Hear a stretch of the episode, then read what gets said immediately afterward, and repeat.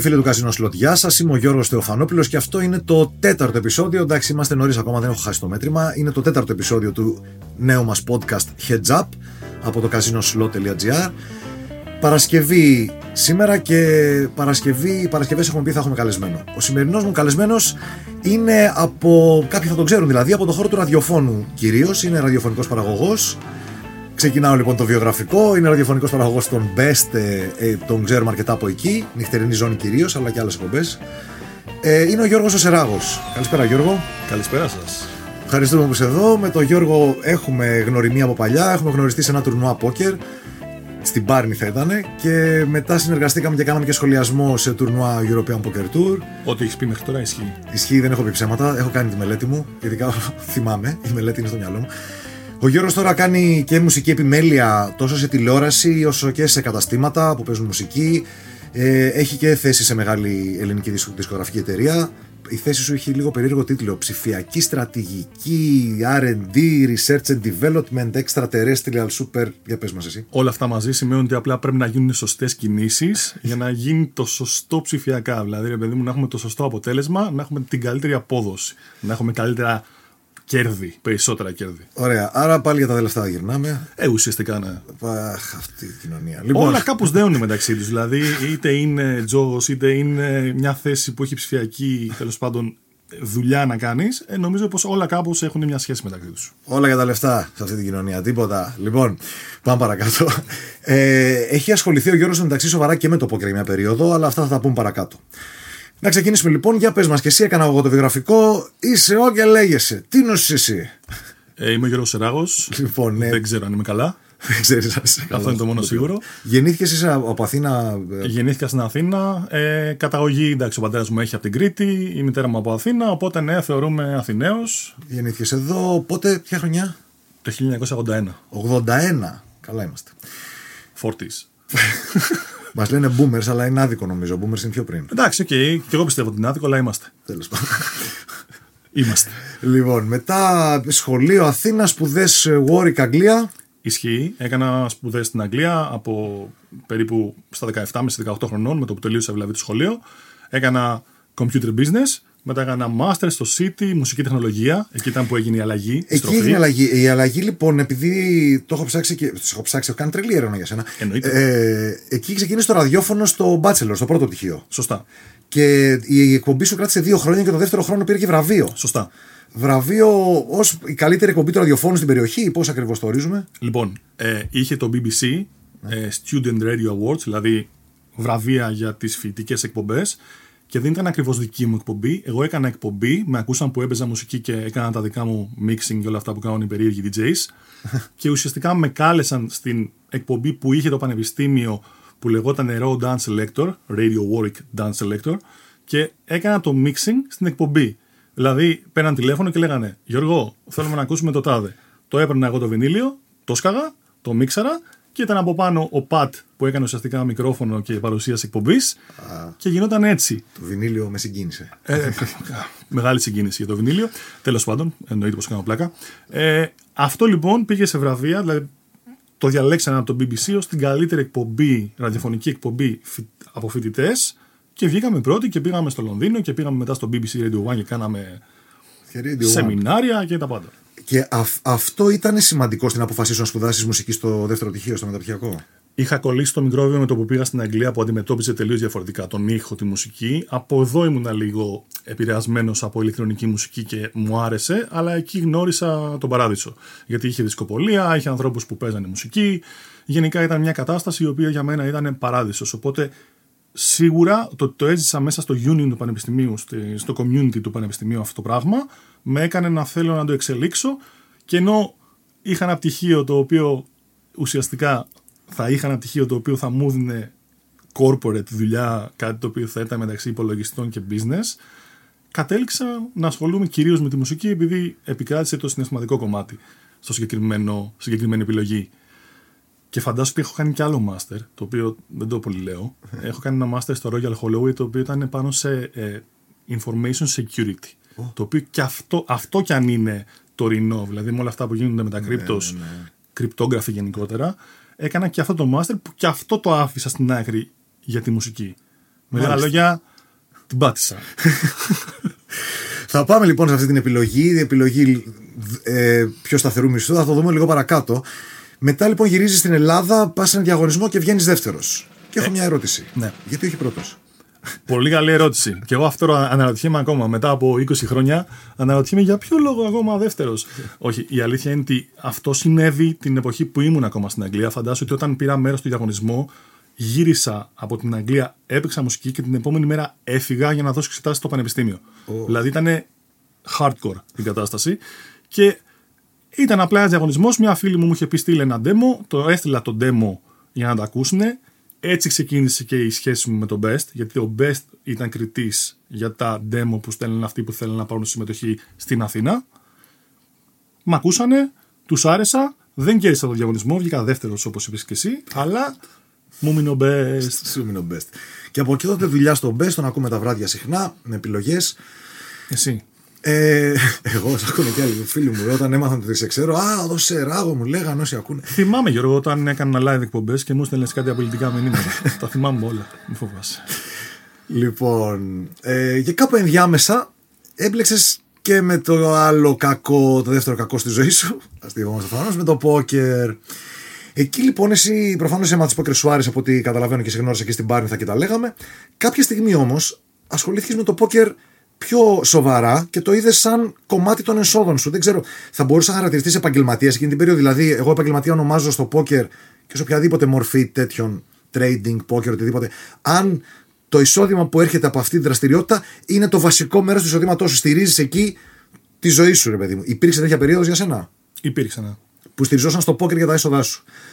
Ε, πότε έγινε αυτό περίπου; Ε, ήταν πριν από 10 χρόνια, 12, ε, 8 χρόνια κάτι τέτοιο και ανάμεσα, 2012. Ναι. 12-13. 13, ναι, 10 χρόνια βασικά. Εγώ βέβαια σα ήταν go που το Έχω έκανα- μείνει στην νόμη, έχω μείνει στο 2020. Α, είμαστε πίσω, ναι, Ναι, έχουμε ναι, έχει παγώσει ο ναι, χρόνος στο ναι, 20. ναι, ναι. Ε, έκανα και εγώ τα sit and go τότε 13-15 και μιλάγαμε, αλλά εσύ είχες μάθει καλύτερα τα, ρι- το πώς παίζεις Σωστά. από πριν στα sit and go. Και έπαιζες στα spins. Θυμάμαι ότι σε ρωτούσα κάποια ranges τότε και με έκραζες σε κάτι κινήσεις που έκανα. Το έχω Ναι, διορθώσεις. Το έχω διορθώσεις. Είναι τελείως διαφορετικά η, Ναι. το πώς αντιμετωπίζεις το παιχνίδι στο, στο ένα. Είναι πιο κοντά στην οτροπία των ε, παιχνιδιών με μετρητά cash games στα spins. Σε αντίθεση με τα sit and go που ανέφερες προηγουμένως, τα οποία έχουν πάρα πολύ ICM και γενικότερα πράγματα τα οποία δεν είναι τόσο πολύ απλά η απόφαση. Είναι, έχουν κι άλλο παιχνίδι από πίσω. Να ξεκαθαρίσω ότι επειδή ήξαμε και πήγαμε στο τι είδος πόκερ, που το είχαμε το ρωτήσει παρακάτω, έπαιζε κυρίως τα spins, τα spins σε μια εταιρεία που είναι ουσιαστικά το έπαθλο μπορεί να είναι μικρό, μπορεί να είναι και πολύ μεγάλο. Κληρώνει το έπαθλο που θα σου τύχει ουσιαστικά. Σωστά. Μεγάλη διακύμανση, δηλαδή μπορεί να παίζεις τέλεια και να μην τα πηγαίνεις καλά και να κάνεις άπειρα λάθη και να σου κάτσει ένα για να. Σωστά. Απλά επειδή έχει αυτό το element, το, το στοιχείο το οποίο δίνει αυτό που είπες jackpot, φρουτάκι, Ναι. Προσελκύει πάρα πολλούς που έχουν αυτή την οτροπία του πάμε να χτυπήσουμε το εκατομμύριο, πάμε να χτυπήσουμε το jackpot. Και άμα τους τύχει το μικρό, δεν προσπαθούν και όλα. Ακριβώς. καρφώνουν, Ακριβώς. ναι. Δηλαδή, οι κακοί παίχτες πάρα πολύ συχνά στο πρώτο χέρι πάρ τα όλα. Δηλαδή, δεν με νοιάζει. Είναι, απλά είναι δύο επί το τουρνουά. Βάζεις 5 και περιμένεις να πάει 10. Ο άλλος το κάρφωνε κατευθείαν. Είπε: Εγώ δεν θέλω να παίξω. Πάω. Οπότε σου έδινε απλά τις μάρκες σου. Τις μάρκες Οι μάρκες έτσι. σου, συγγνώμη, του έδινε. Έτσι, πάτησε. δώρο. Δεν τις θέλω. Οπότε επέλεξε αυτά που είναι πάντα λίγοι. Τρεις παίχτες στο τραπέζι, κληρώνει ένα έπαθλο, πολύ μεγάλη διακύμανση, συνέχεια action, συνέχεια δράση, συνέχεια τα βάζουμε. Πάρα πολλά bad beats, δηλαδή συνέχεια τα βάζει σημαίνει ότι συνέχεια θα μπαίνουν και θα χάνεις αρκετά συχνά. Ναι, for, for tabling επίσης. Τέσσερα τραπέζια spins, πολύ ακραίο. Εγώ στα τρία είχα εγκέφαλο και έκανα έτσι γατσιπάκια. Εσύ, μπράβο με τα τέσσερα. Δεν ξέρω αν θυμάσαι, υπήρχαν ε, πολλοί καλοί παίχτες που είχαν φτιάξει ουσιαστικά μια φόρμουλα για το παιχνίδι που είχαν καταλήξει να παίζουν με PlayStation controllers. Δηλαδή δεν κάναν καν, ε, δεν χρησιμοποιούσαν καν mouse. Απλά είχαν έτοιμα τα bets, τα raises, τις, τις κινήσεις, τις είχαν σε PlayStation controller. Κάνω και διαφήμιση, δεν πειράζει, το καλύτερο είναι. Ε, και απλά πατάγανε κουμπάκια και παίζαν, ξέρω εγώ, ε, stacked 8 τραπέζια, 12 τραπέζια. Spins. Spins, ναι. Και μάλιστα είχε όριο, δεν μπορούσε να παίξει πάνω από 4 τραπέζια σε κάθε level. οπότε ναι. παίζανε και 15 και 30 και 100 και γινόταν ένας χαμός. Στο τέλος λέγανε, Εγώ κυνηγάω το 3% return on investment. Οπότε όσο πιο πολύ παίξω, όσο ανεβάσω το τζίρο μου, τόσο καλύτερα θα έχω. Ε, όσο αποτέλεσμα. μπορώ. Αυτό ναι, στο πόκερ γενικά λένε ότι αυτοί που προσπαθούν να βάλουν όγκο, αυτό που κοιτάνε είναι το κέρδος ανά ώρα. Τελικά. Το ρόι μένα, αλλά το κέρδος ανά ώρα μετράει όταν το κάνεις επαγγελματικά. Πόσα βγάζεις. Αν βγάζεις κάτω από 8 δολάρια την ώρα, καλύτερα να μην το κάνεις. Είναι αρκετά... Και είναι και αρκετά δύσκολο να βγάλεις 8 και 10 δολάρια την ώρα πλέον. Ε, ακούει κανείς τι για 8 δολάρια την ώρα δεν το κάνεις; Ε, δεν είναι σταθερά τα 8 δολάρια. Καλός στόχος είναι, άμα το καταφέρνεις. Αλλά δεν είναι και κανένας τρελός μισθός και ούτε είναι εύκολο να το πετύχεις. Ισχύει. Πώς πήγε λοιπόν, ήταν η πορεία σου στο πόκερ, είπε θα το κάνω επαγγελματικά. Πήρες εκπαίδευση, πήρες, διάβασες, μελέτησες ή ξεκίνησες με ό,τι ήξερες και ό,τι γίνει; Κοίτα, είχα ξεκινήσει το πόκερ και ήμουν κερδισμένος και δεν το λέω όπως το λένε όλοι. Πραγματικά έβαζα κάποια λεφτά από αυτό. Και εγώ από τουρνουά και όλη αυτή την, το χαμό που είχε γίνει τότε με τα τουρνουά, όλοι θέλαμε να κερδίσουμε το World Series of Poker Main Event. Το κοιτάγαμε και λέγαμε, Α, και εγώ μπορώ να φτάσω εκεί. Είδαμε το Moneymaker, είδαμε τον Jerry Gold, τον Jerry Young μετά. Και μετά, όσο άρχισα να καταλαβαίνω το τι είναι το poker, κατάλαβα ότι δεν πρόκειται ποτέ μου να φτάσω σε αυτό το, το level και να είμαι εγώ αυτός που θα σηκώνω το κύπελο. Οπότε κατάλαβα ότι έχει πάρα πολύ, ε, πάρα πολύ ανάλυση και γενικότερη δουλειά από πίσω στο να μάθεις το παιχνίδι και να μπορέσεις να είσαι in the long run μονίμως κερδισμένος από αυτό. Ή τέλος πάντων όσο υπάρχουν χειρότεροι παίχτε από σένα. Γιατί στο poker αυτό συμβαίνει. Έτσι. Είναι ένα παιχνίδι ε, zero sum game, μηδενικής, ε, μηδενικού αθροίσματος, το οποίο στο τέλος, άμα παίζεις με καλύτερους, θα χάσεις. Είναι ξεκάθαρο. Αυτό που με ρώτησες τώρα, για να επανέλθω στην ερώτησή σου, γιατί ξέφυγα τελείως. Ναι. Ουσιαστικά αυτό συνέβη επειδή υπήρχε, είχα ένα φίλο που κι αυτός έπαιζε poker και μου είπε είμαι σε αυτό το format που είναι το spin and go, βγάζω τόσα, υπάρχει αυτή η ομάδα, ο Σταύλο, όπως τον λέγανε ναι, τότε, ναι, γιατί εμείς ήμασταν τα άλογα και είχαμε από πάνω τον, τον τύπο που μας τάχωνε. σου δίνουν ουσιαστικά αυτοί τα χρήματα για να παίξεις. Σου βάζω το κεφάλαιο. Αλλά για μένα δεν ήταν αυτό το θέμα. Το θέμα ήταν ότι έκανες σου, σου παρήχαν εκπαίδευση. Δηλαδή σου δίνανε πράγματα τα οποία δεν μπορούσες να τα έχεις μόνος σου ή έπρεπε να ψαχτείς πάρα πολύ. Ναι. Και αυτό ήταν που με προσέλκυσε σε αυτή την κατάσταση, ότι υπήρχαν άνθρωποι που κέρδιζαν συνέχεια εκείνη την εποχή, είχαν πολύ μεγάλα ε, win rates και ήθελα να μάθω από αυτούς. Ε, αυτή λοιπόν win rate είναι ο ρυθμός κερδών, λέμε. Και αυτά που Συγγνώμη για τα αγγλικά μου. Ναι, δεν πειράζει. Αλλά, εγώ, αλλά, εγώ είμαι εδώ. στο Λονδίνο έχω σπουδάσει. Οπότε... Είμαι, είμαι για αυτό το ρόλο. και, ε, δεν είναι μόνο ότι έχω σπουδάσει στο Λονδίνο και εγώ έχω περάσει ε, πολύ λίγο καιρό εξωτερικό, αλλά είναι ότι η πληροφορία είναι στα αγγλικά οι περισσότεροι. Και ειδικά όταν διαβάζεις πόκερ και ακούς πόκερ. Δυστυχώς ή ευτυχώς, μάλλον δυστυχώς οι όροι είναι γραμμένοι στα αγγλικά. Ε, είχα πρόβλημα να κάνω σχολιασμούς, αλλά όταν κατέληξα ότι και στο ποδόσφαιρο corner λέμε, δεν λέμε γωνία. Άρα εσύ δεν κάνεις αύξηση. Δεν κάνει. Raise Στο τέννη λέμε service, backhand, forehand. Δεν τα έχουμε μεταφράσει όλα. Οπότε θα πρέπει και ο κόσμος να εξοικειωθεί με κάποιες εκφράσεις δυστυχώς. Τώρα, win rate λέμε το ρυθμό κερδών. Εντάξει, φίλε, αλλά όταν σε έχω δει στο stream που φωνάζεις, δεν φωνάζεις ποτέ quads. Καρέ! Φωνάζεις έτσι. Καρέ. Ε, εντάξει, okay. Έχω 10 βαλέ καρά. Πώ λέμε Βασίλη Καρά. Λοιπόν, ε, αυτοί λοιπόν οι άνθρωποι που βάζουν τα, και τα, λεφτά, τα χρήματα να ξεκαθαρίσουν επίσης ότι είναι, επιλέγουν τους παίχτες τους να δουν τι μπορούν να κάνουν πρώτα, δεν το βάζουν τον οποιονδήποτε.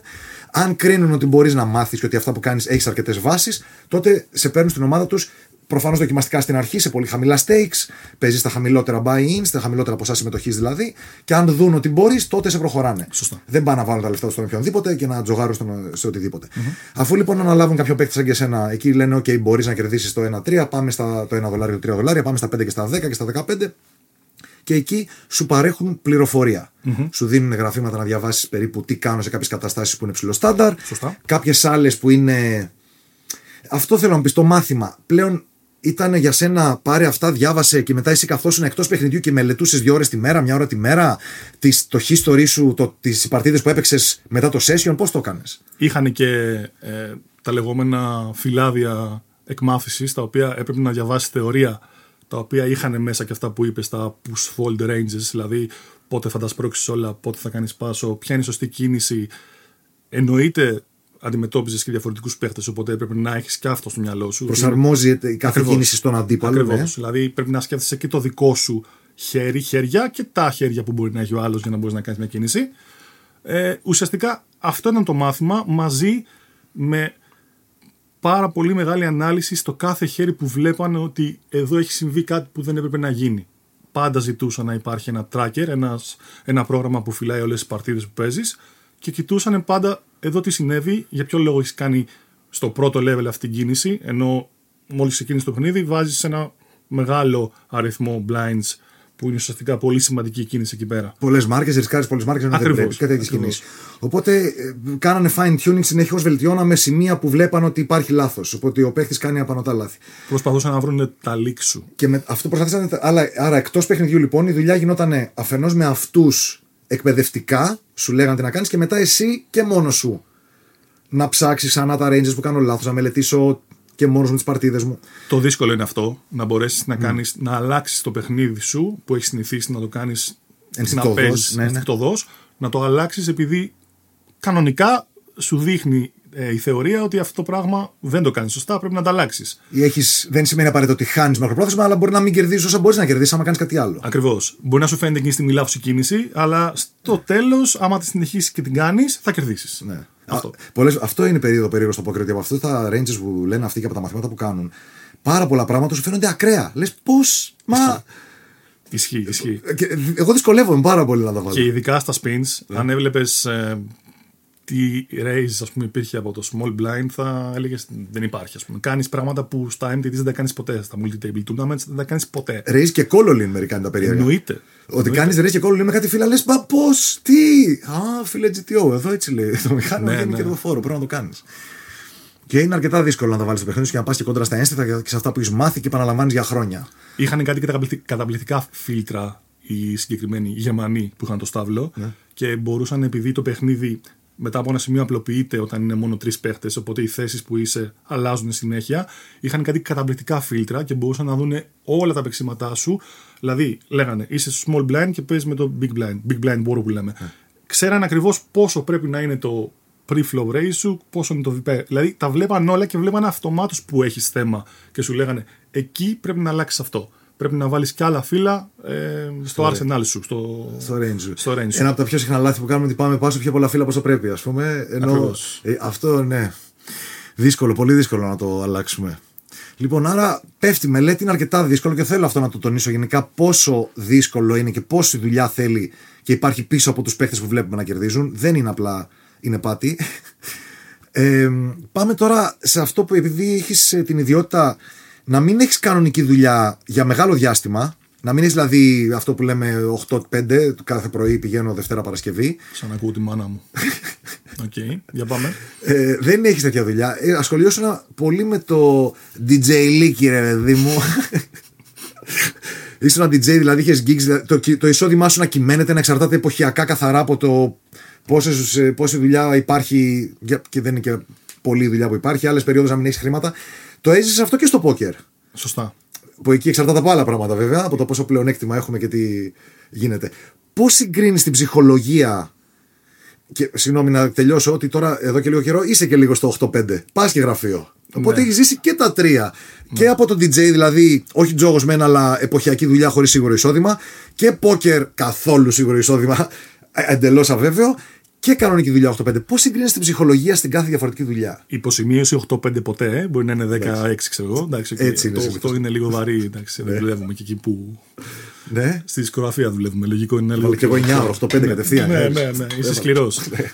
λοιπόν, ε, σίγουρα το... και τα δύο έχουν ένα πολύ μοναχικό κομμάτι. Τρία Δηλαδή, είναι. εντάξει, Θα, πω, θα πω για τα δύο πρώτα στην αρχή και μετά θα πάω στο office. Στο office στη δουλειά. Ναι, γραφείο, στη- ωραία. στη Πάμε δουλειά το γραφείου. DJ και poker να συγκρίνουμε, ναι. Ε, και τα δύο έχουν ένα πολύ μοναχικό κομμάτι. Δηλαδή ότι πρέπει να δουλέψει και να προετοιμαστείς για αυτό που έρχεται.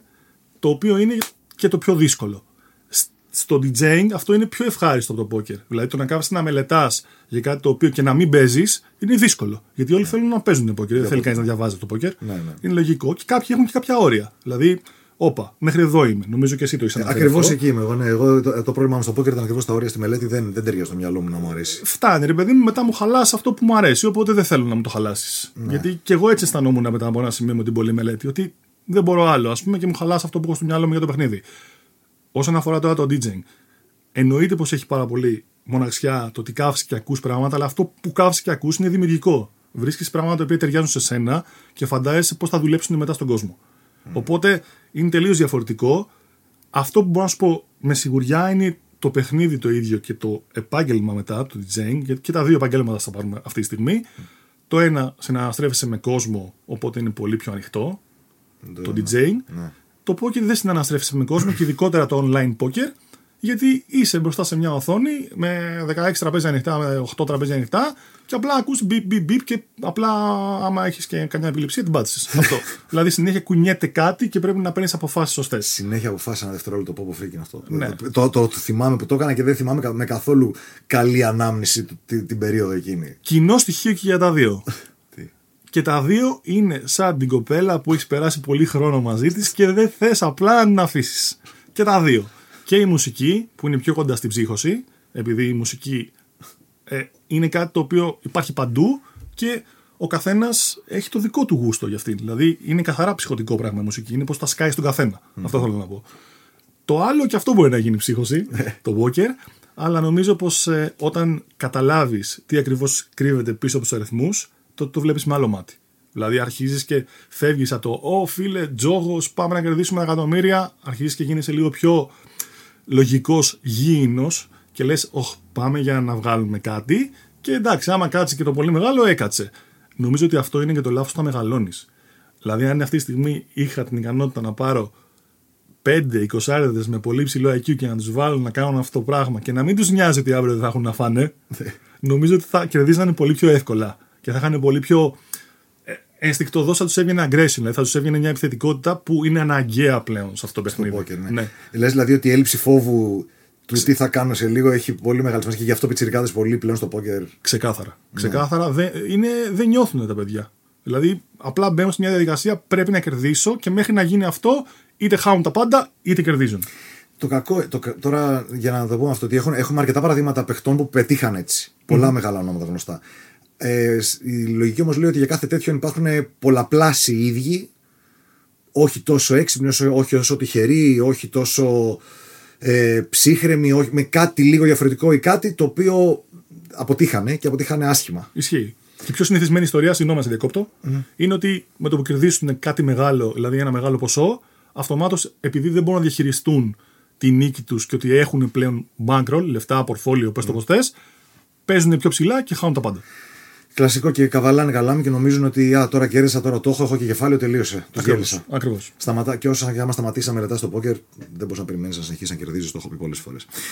Λοιπόν, ε, αυτά με τη σύγκριση. Και τώρα με το γραφείο, λοιπόν, πώς Ναι. τα καταφέρνεις, πώς την παλεύεις μετά από τόσα χρόνια ανεξάρτητος ξαφνικά σε ένα γραφείο; Έγινε πολύ μόνο του, δηλαδή δεν είναι ότι το, το έψαξα, ήθελα να το κάνω. Υπήρξε φυσική μετάβαση, πώς έγινε δηλαδή; Θα σου πω ακριβώς.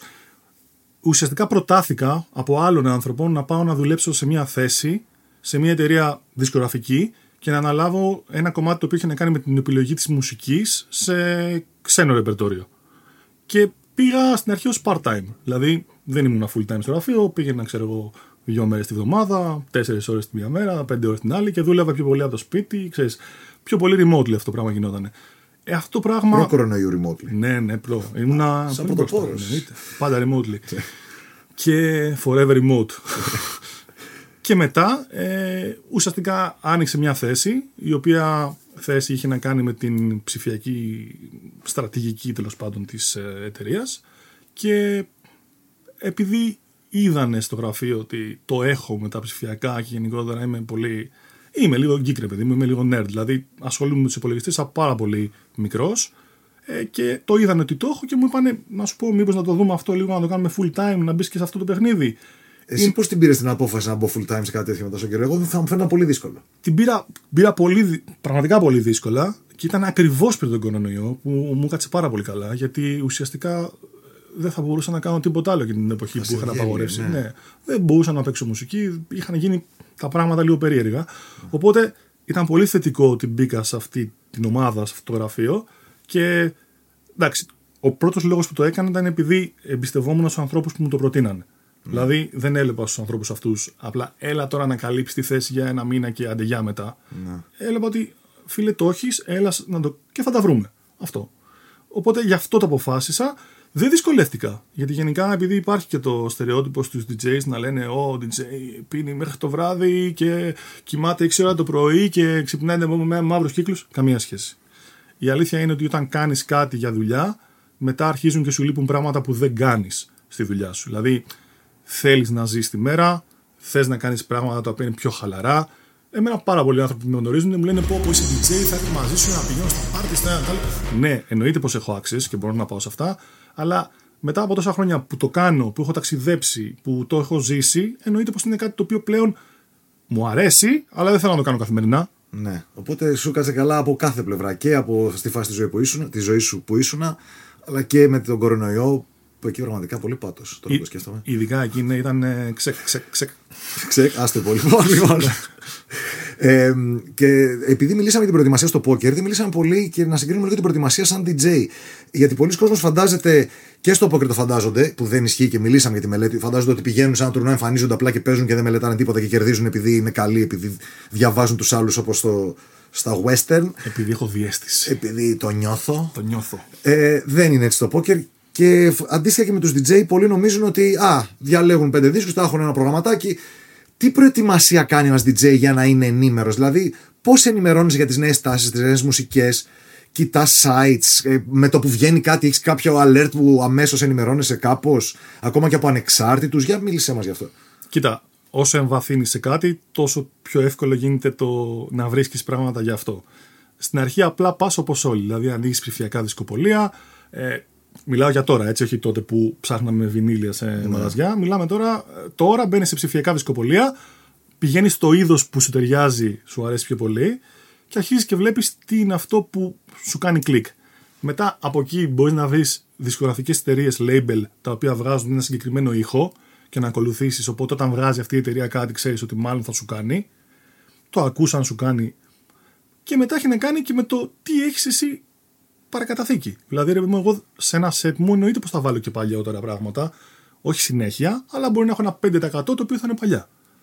Οπότε θέλω να πω ότι μελετάς. Υπάρχει και εκεί. Α, δεν είναι ότι δεν έχω δουλειά, δεν έχω κάποιο γκί, κάποιο κλεισμένο, κάποια δουλειά για απόψη για αυτές τις μέρες. Δεν κάνω τίποτα. Όχι, θα κάτσεις, θα ψάξεις. Με κρατάει σε εγρήγορση, εμένα συγκεκριμένα, το γεγονός ότι κάθε Σάββατο έχω μια εκπομπή στο Best, 12 με 2 το βράδυ, η οποία είναι αυτό το πράγμα. Δηλαδή πρέπει να παρουσιάζω, να κάνω showcase με τα πράγματα που βγαίνουν σε αυτό το τομέα, σε αυτή τη μουσική σκηνή. Καινούρια, όχι ανα, ανα, ότι υπάρχει. Καινούρια. Ωραία. Οπότε από παντού είναι η απάντηση. Δηλαδή όπου μπορείς να πάρεις κάτι το οποίο σου αρέσει, το παίρνεις και το βάζεις με τον τρόπο σου μέσα στην εκπομπή ή το παρουσιάζεις σε ένα DJ set.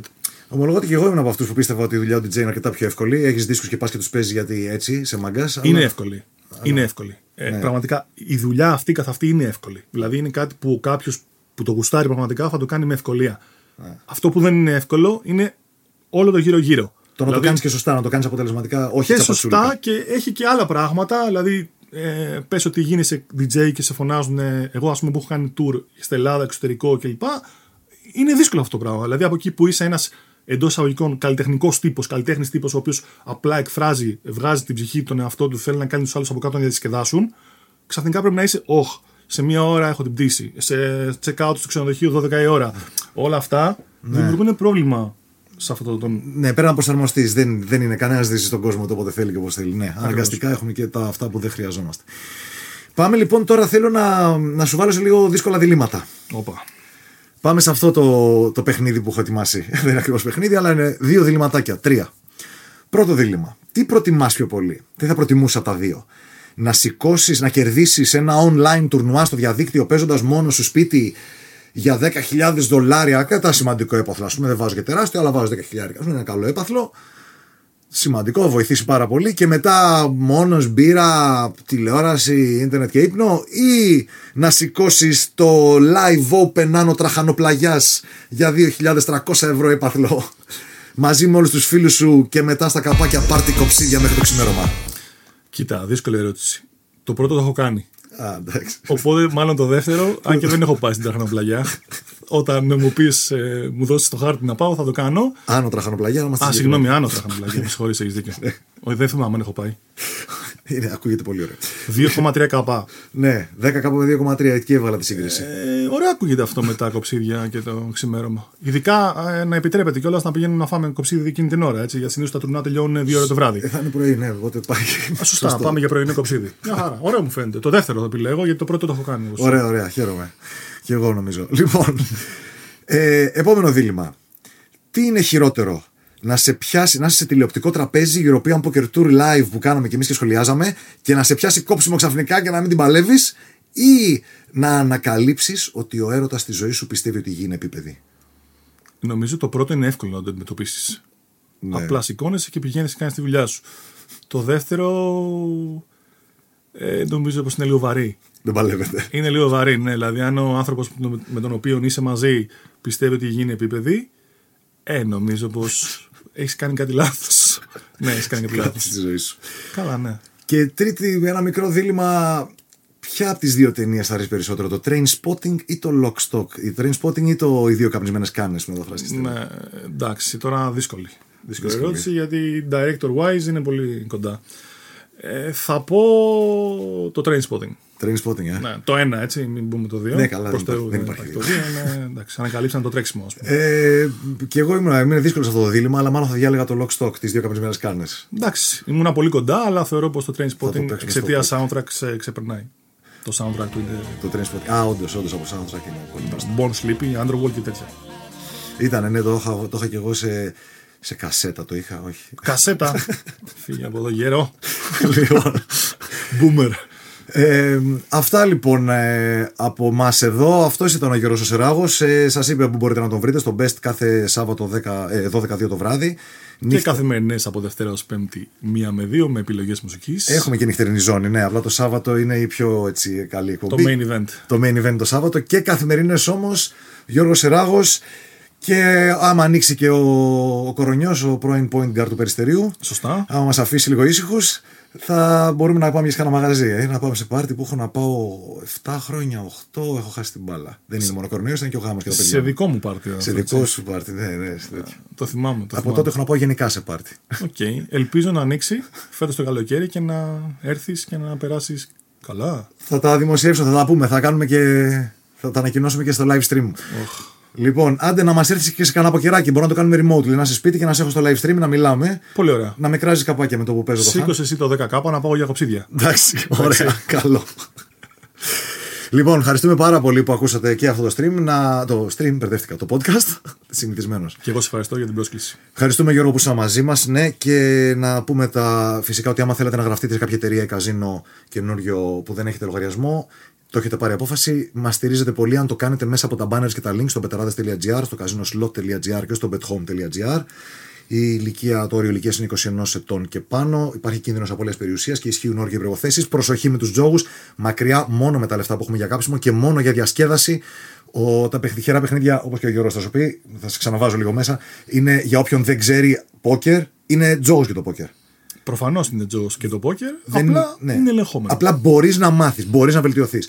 Ενώ στα υπόλοιπα, άμα παίζει με μειονέκτημα. Εγώ θα πω το, τον πόνο μου εδώ πέρα. Ποτέ μου δεν μου άρεσαν τα υπόλοιπα παιχνίδια. Ναι, εγώ το έχω αυτό. μου. Ευτυχώς έχουμε αυτό το πράγμα. Δηλαδή, μόνο πόκερ. Έτσι. Τουλάχιστον να μπορείς να βελτιωθείς. Στα, stat πόκερ. ξέρεις. να έχεις κάτι να μάθεις. Όχι, μου αρέσει το στάντε. Εγώ είμαι λάτρη. δεν, έχει, δεν έχει κανένα νόημα. Δηλαδή, απλά. Α, σε παίζω. Θα κάνουμε heads up Ναι. stand. Λοιπόν, Πάμε, πάμε. Να είναι καρδόμαχα.